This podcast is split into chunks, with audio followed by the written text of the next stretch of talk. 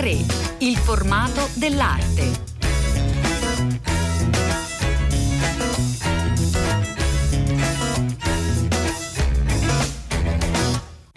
Bentornate e bentornati all'ascolto di A3 in questa calura estiva. Noi abbiamo cercato nello scaffale di A3 le interviste, grandi maestre, grandi protagonisti dell'arte italiana, i nostri artisti dell'anno. Oggi eh, riascoltiamo insieme Giosetta Fioroni, Giosetta Fioroni tra i protagonisti della scuola di Piazza del Popolo, la cosiddetta scuola de- di Piazza del Popolo, momento straordinario di vivacità a Roma negli anni 60, una tra le poche donne protagoniste, Giosetta eh, Fioroni era stata con noi l'artista dell'anno 2018, torniamo insieme a lei per raccontare la sua storia.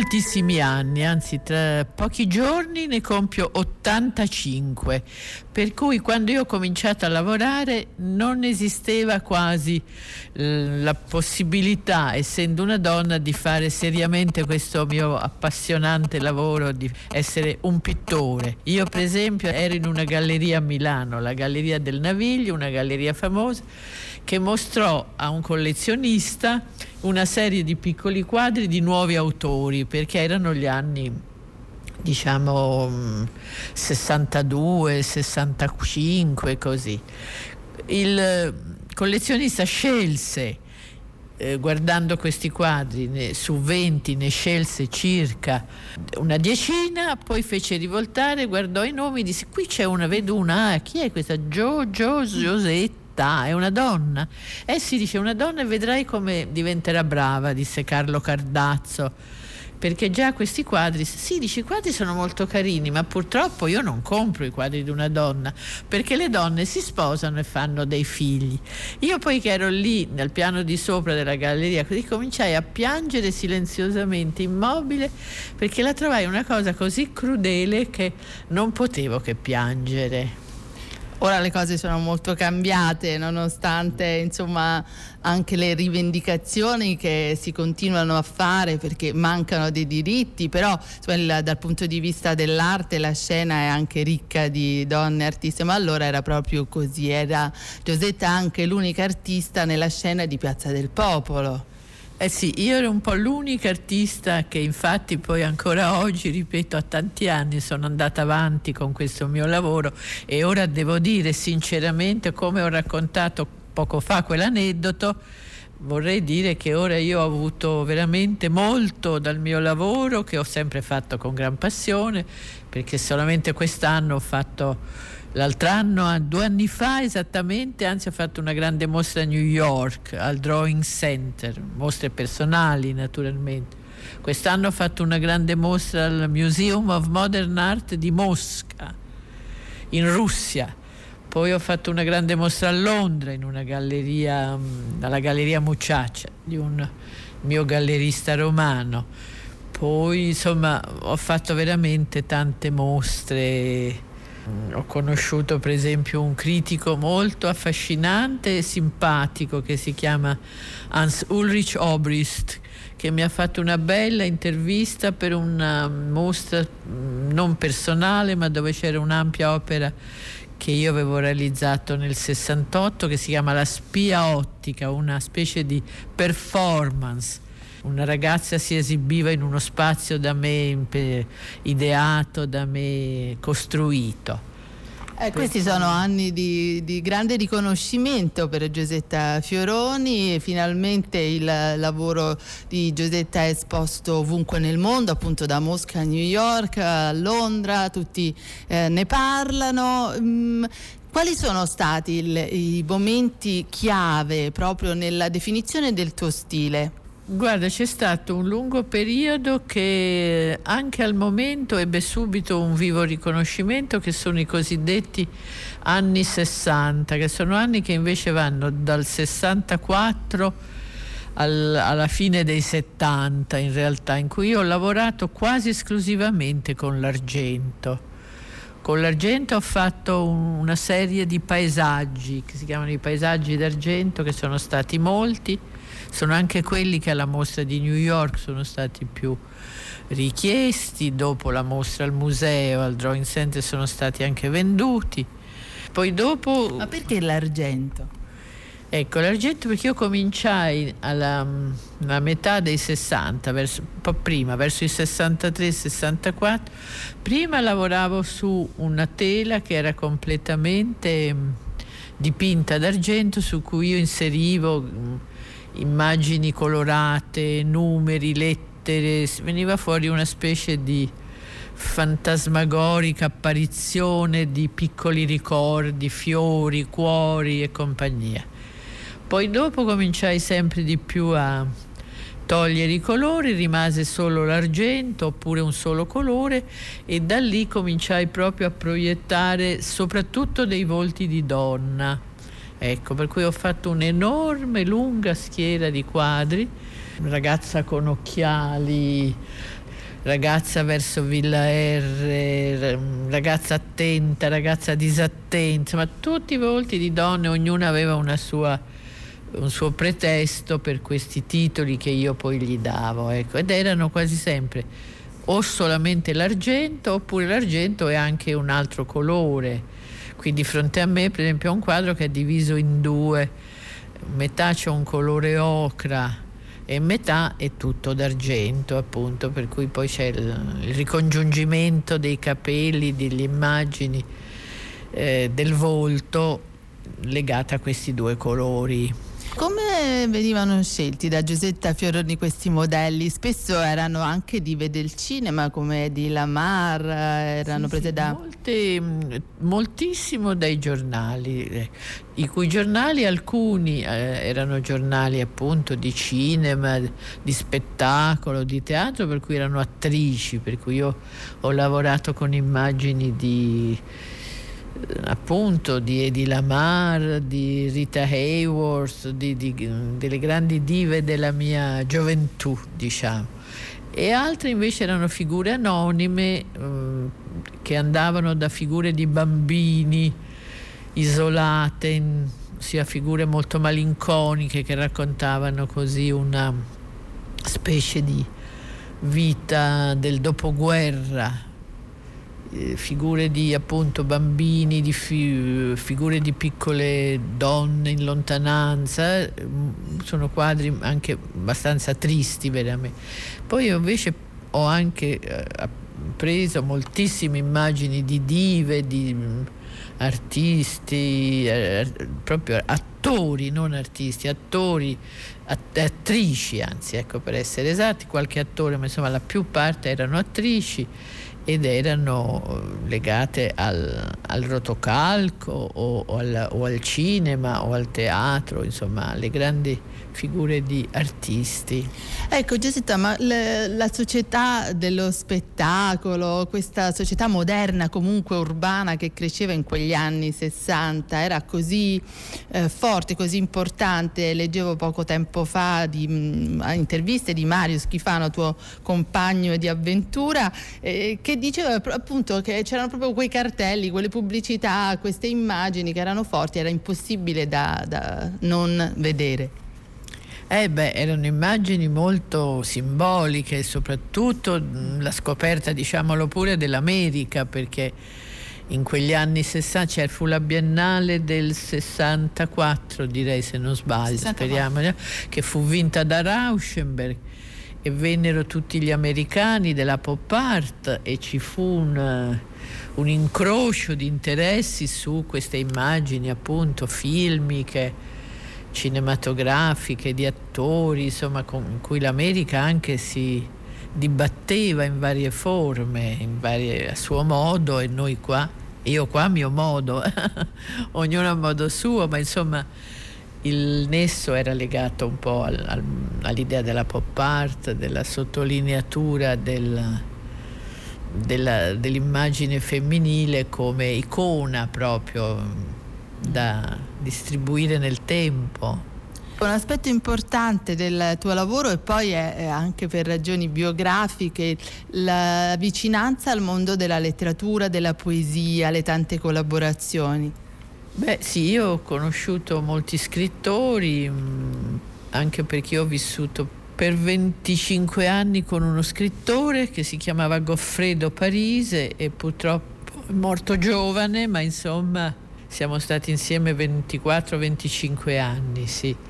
Per cui con lui ho conosciuto anche tanti scrittori, incrociato, parlato, si è così dibattuto il problema della presenza femminile che andava evolvendosi in quegli anni, ecco.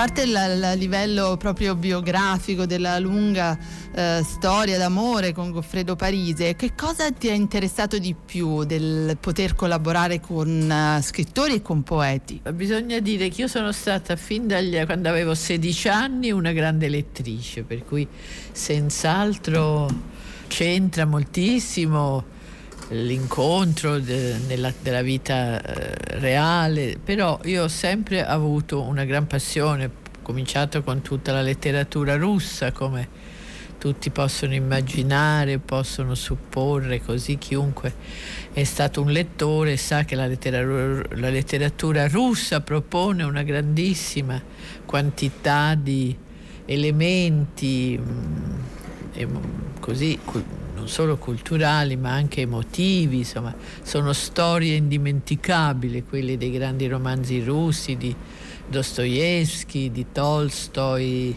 di Chekhov, eh, t- di Gogol insomma, e tantissimi altri. Poi ho conosciuto effettivamente gli scrittori italiani di quel periodo, parte Goffredo con cui abbiamo vissuto 25 anni, ma ho conosciuto Gadda, Moravia, eh, questo gruppo 63, Balestrini, tutti i punti più giovani allora che avevano più o meno la mia età, ecco. E, e naturalmente tutto questo ha arricchito il mio modo, credo, in senso generale, perché poi in senso così proprio di quello che è venuto fuori è difficile così da vicino dare un giudizio, eh, ma comunque ha molto arricchito e stimolato la mia fantasia, la mia voglia di disegnare pensando anche a cose lette di tante persone, di tanti giovani e così.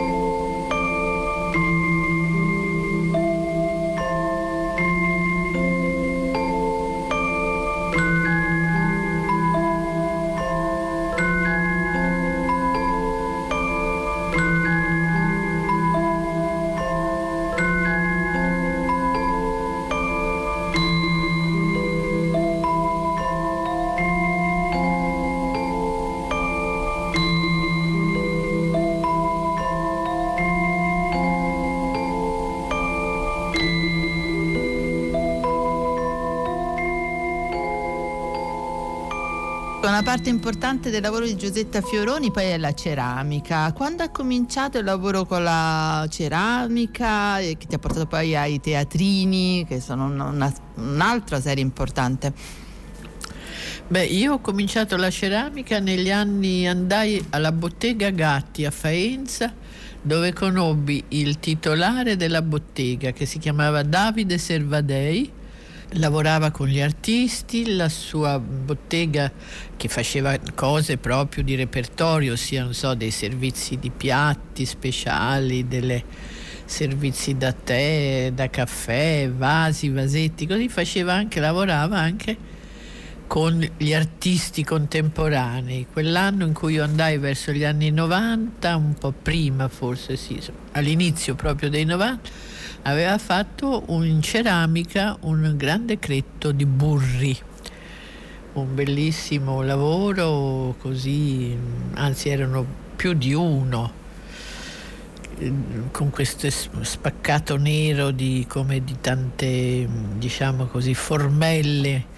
Poi aveva lavorato anche con um, molti altri artisti più giovani come mm, Schifano, come mm, artisti anche, mm, c'era lì che quell'anno in cui andai io c'era lì Mondino che era un giovane artista torinese e poi c'erano anche insomma una grande quantità di artisti da tutta la parte d'Italia che presso di lui facevano proprio le ceramiche, eh, facevano diversi tipi di oggetti tutti. Io personalmente cominciai a fare i teatrini, ossia dei teatrini di una grandezza normale, come può essere un oggetto di, non so, 50 per 70, un po' più grandi, un po' più piccoli, dove all'interno sistemavo piccole situazioni, piccoli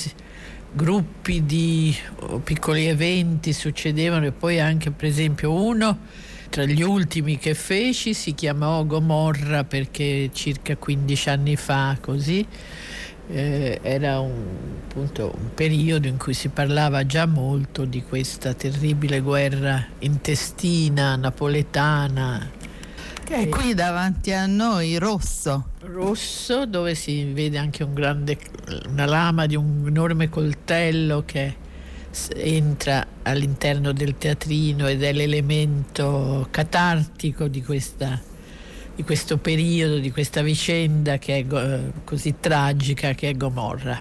E poi ho fatto invece passando al presente, alla, ho fatto l'altro anno, sì, no, due anni fa forse, tra l'altro anno e due anni fa, una serie di teatrini pensati natalizi, ecco, pensati che fu esposto proprio nei giorni di Natale al Museo Madre di Napoli ed erano dieci teatrini ispirati al presepio dove c'erano però oggetti coloratissimi tipo stelle, lune, pecore bianche, nere, rosse, blu e poi c'erano, insomma, c'era una gamma ampia di cose però tutte riferite in qualche modo al presepio. Erano in realtà una decina, no, meno, otto presepi, otto presepi.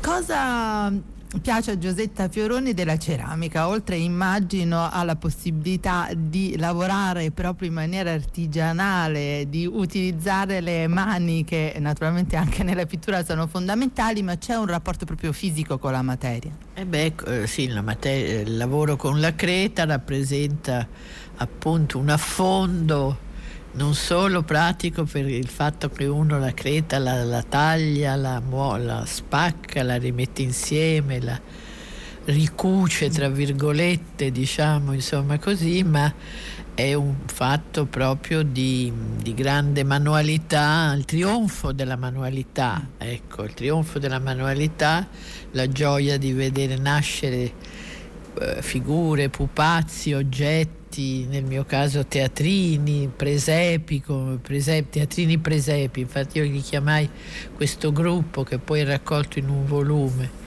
di questi otto teatrini presepi sono un po' un appunto sono dedicati a questo che io chiamo il trionfo della manualità, ossia l'apparizione di infinite mm, forme varie, tutte dedicate in questo caso all'idea del presepio, diciamo, più che del teatrino.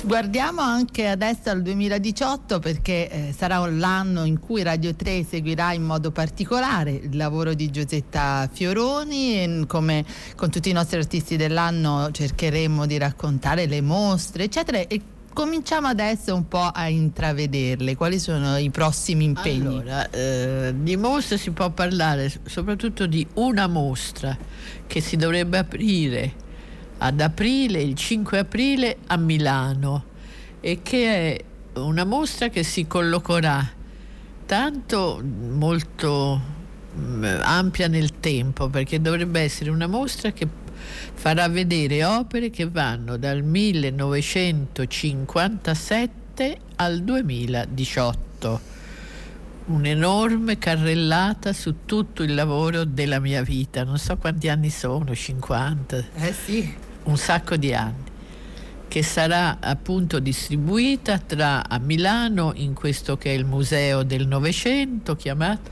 e che mh, ha preso una parte del Palazzo Reale la mani, cosiddetta manica lunga che unisce Palazzo Reale all'Arengario. Poi tutto l'Arengario che è quella deliziosa palazzina che è guardando il Duomo in piazza del Duomo a destra in uno slargo che si apre sulla destra appunto della chiesa, del Duomo, c'è questa piccola palazzina di tre piani, molto carina fuori e molto bella anche dentro, anche se non è molto grande, però su tre piani molto elegante, ecco, per cui sarà una mostra che dovrebbe occupare molti spazi, appunto, spazi anche dislocati, perché da lì, da questo arengario che è un po' portato sull'estrema destra, attraverso una specie di grande eh, corridoio, però diviso anche in alcove che possono contenere opere di scultura o di pittura, quello che sia, si arriva fino al Palazzo Reale dove lì ci sarà l'ingresso della mostra, la biglietteria e si aprirà anzi proprio con un gruppo di opere dei miei compagni di lavoro, di, di Angeli, di Festa, di Schifano. Tra questi artisti qua, Tano Festa, Franco Angeli, Mario Schifano, gli artisti appunto di Piazza del Popolo, eh, con chi hai avuto un rapporto particolare? Ah, io veramente ho avuto un bel rapporto con tutti loro perché siamo stati veramente molto amici. Forse uh, uno particolare, um, è difficile un po' dirlo, ma con Mario Schifano perché poi avevamo lo studio anche vicino, lui stava qui a poca distanza. Però a Via delle Mantellate. A Via delle Mantellate, io sono a Via Francesco di Sala. Siamo nel quartiere Trastevere a Roma per i non romani. Però insomma io ho avuto un rapporto molto affettuoso e di grande mia amicizia e affetto, le ripeto, verso tutti loro tre, che poi avevano delle vite complesse, eh, intrecciate con mille eventi del felice e dell'infelice mm. anche, ecco, diciamolo pure. Mm. Però insomma io ho un ricordo molto molto bello di quegli anni che avevano come centro la Galleria La Tartaruga di Roma, diretta da una persona veramente sensazionale, anche se vagamente insopportabile per carattere, ma genialissimo come intuito e profondamente affettuosa, che era Plinio De Martis, con sua moglie Ninni, che era anche lei una donna veramente eccezionale, direi, per gentilezza umana, intuito e passione di questo lavoro, per cui sono stati anni che io ricordo con una grandissima gioia e molto, molto piacere.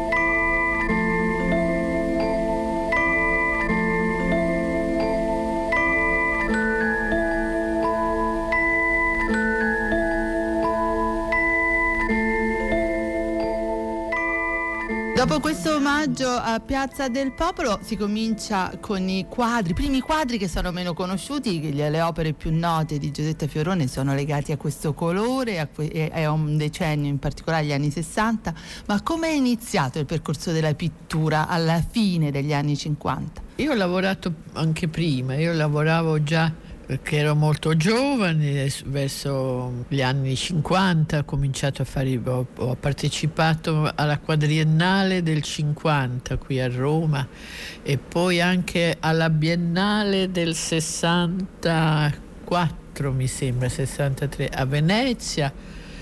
E poi ho sempre lavorato così con questo colore argento mi ha guidato all'inizio e ho fatto molte cose, molte cose che sono legate appunto sia all'argento sia ai colori misti di mm. tanti altri materiali, ho fatto esperimenti appunto con materiali vari. Ho mm, in qualche modo così poi sono arrivata approdata a quest'argento per anni ho fatto un lavoro so, quasi solo con l'argento poi ho fatto delle cose rarefatte come i paesaggi d'argento e poi ho ricominciato invece con i colori di cui qua c'è un grande quadro che si chiama The Golden Bow, il ramo d'oro dedicato a Fraser e al mondo fiabesco e mitologico di Fraser. Grazie, grazie davvero a Giusetta Fioroni. Pagine d'arte.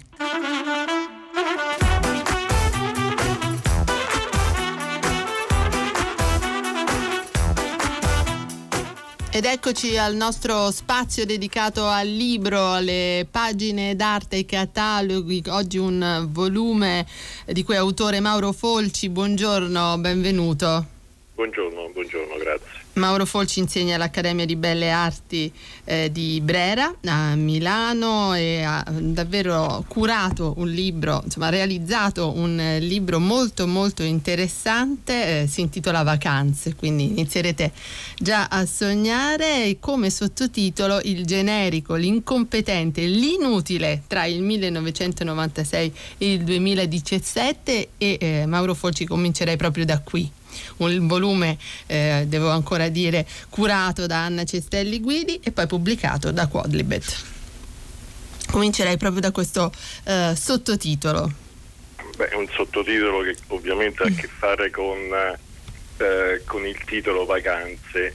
Racconto brevemente eh, che cos'è Vacanze in realtà, perché sì nasce da, da, da, una lettura, anzi eh, per l'esattezza da un ascolto, l'abbecedario di Gilles Deleuze in qualche modo, ed è un racconto, un racconto autobiografico e eh, parla eh, di quando lui era ragazzo, era undicenne, nel 1936, stiamo parlando del 1936, che andava in vacanza nel periodo estivo con la famiglia, andava in vacanza in una località eh, Deauville, una spiaggia appunto francese.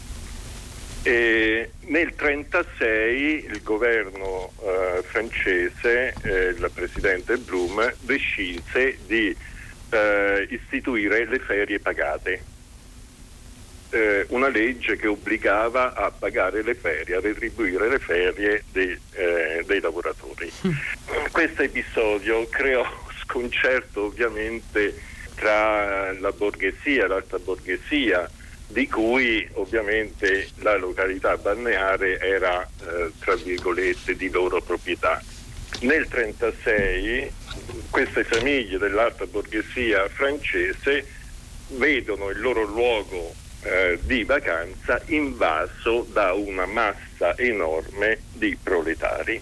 E Deleuze racconta eh, della, della, reazione oltre, la, insomma, oltre il limite eh, di questi borghesi scandalizzati eh, a tal punto che decisero di non andare più, di tornare via, insomma, di non rimanere più in questa località. La preoccupazione, secondo Deleuze, era il fatto anche molto, come dire, molto politico, nel senso che il timore delle ferie pagate, il timore, questa era eh, come dire, la cosa che a me interessava, fosse in qualche modo uno strumento eh, come dire, per pensare delle alternative, per pensare delle forme di esodo, perché le, le, le ferie sono un tempo di vacanza dal tempo di lavoro e quindi eh, come dire è il momento della cura del sé e il momento della cura del sé presenta sempre delle sorprese no? e tra queste sorprese potrebbe anche uscire fuori l'idea che esiste una forma di vita diversa da quella di mm. soccombere necessariamente al, al salario, ai prepotenti, ai padroni eccetera. Eh. Deleuze dice addirittura che è stata la conquista più importante del movimento proletario, addirittura più importante delle conquiste che sono state fatte negli anni 70. Beh, è una visione molto interessante che è stata di ispirazione poi dunque per eh, proprio la collezione di scritti racchiusi dentro vacanze. Mm, alcuni testi sono stati scritti proprio per l'occasione, sì. cioè per il testo, altri invece sono eh, testi, saggi che hanno accompagnato negli anni eh, alcuni miei lavori. Raccontiamo sì. proprio in che modo avete lavorato per mettere insieme il volume. Beh, innanzitutto raccoglie un lavoro di più di vent'anni, dal 96 al 2017 e quindi eh, è stato un po' complicato dare un ordine insomma, a questa mole di lavoro.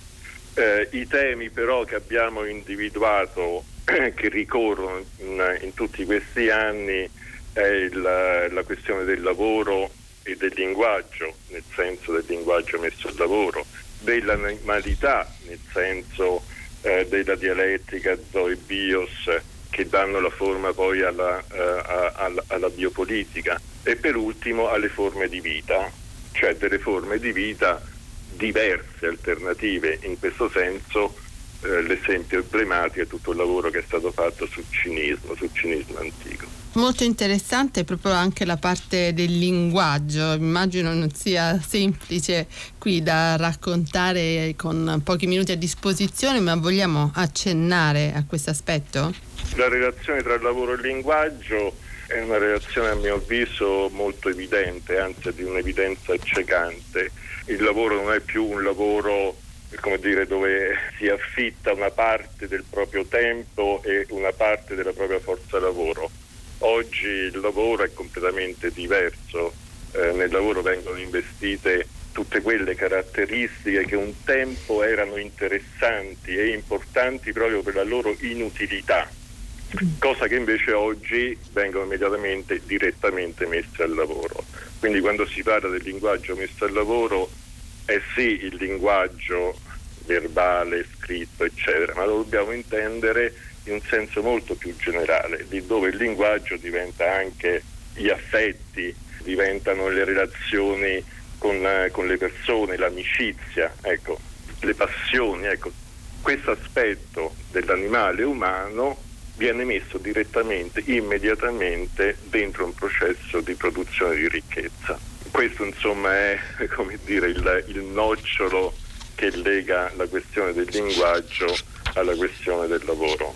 Un'altra parte molto interessante del libro, un altro tema che viene esplorato è quello dell'animalità, Mauro Folci. Sì, sono tutti temi collegati perché poi sono tutti temi interconnessi in qualche modo. Sulla questione dell'animalità, eh, beh, quella è interessante perché la cosa che ci distingue dagli altri esseri viventi non umani è il fatto che noi siamo degli animali potenti, gli altri animali sono potenziali, nel senso eh, che hanno alcune potenze, alcune possibilità. Noi invece non abbiamo alcune possibilità e non ce le abbiamo neanche determinate, cioè abbiamo delle possibilità generiche. E queste possibilità generiche che appartengono alla natura umana, quindi all'animale umano, sono per l'appunto, come dicevo prima a proposito del lavoro e del linguaggio, sono direttamente impegnate, chiamate dentro il sistema di produzione di ricchezza dei nostri tempi. C'è una grande ricchezza in questo libro, molti spunti di riflessione. Noi ringraziamo Mauro Folci per essere stato con noi e vi ripeto, Vacanze è il titolo di questo volume, il generico, l'incompetente, l'inutile tra il 1996 e il 2017 a cura di Anna Cestelli Guidi e edito da Quadlibet. Grazie.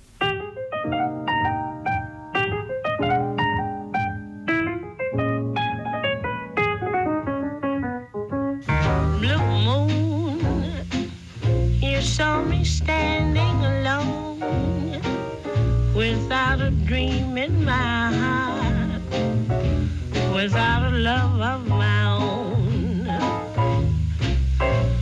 Blue moon, you knew just what I was there for.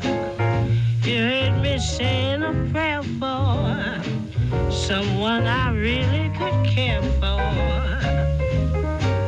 and then there suddenly appeared before me. The only one my arms will hold. I heard somebody whisper, please adore me. And when I looked, the moon had turned to gold.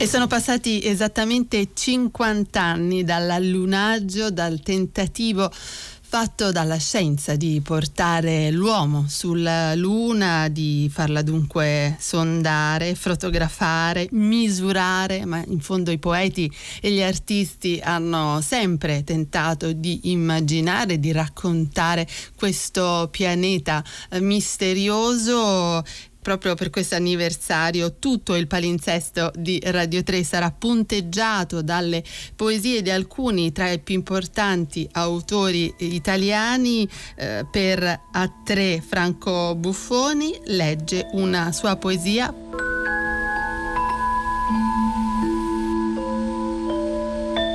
Poeti sulla Luna Franco Buffoni Contemporaneità se i tuoi preti ti dicono che la terra è piatta, quando alla luna dici le preghiere, non ti accontenti di nuvole in risposta che ti solchino il volto. Chiedi fatti concreti, miracoli scendenti come birra analcolica a salvarti dal tramonto di domani, dall'illuminismo, dai tradimenti all'unico Dio, dai dubbi sui cavalli alati, persino dalla filologia. Se i tuoi preti ti dicono che la terra è piatta, credici. E la luna è un ornamento per l'harem del sultano.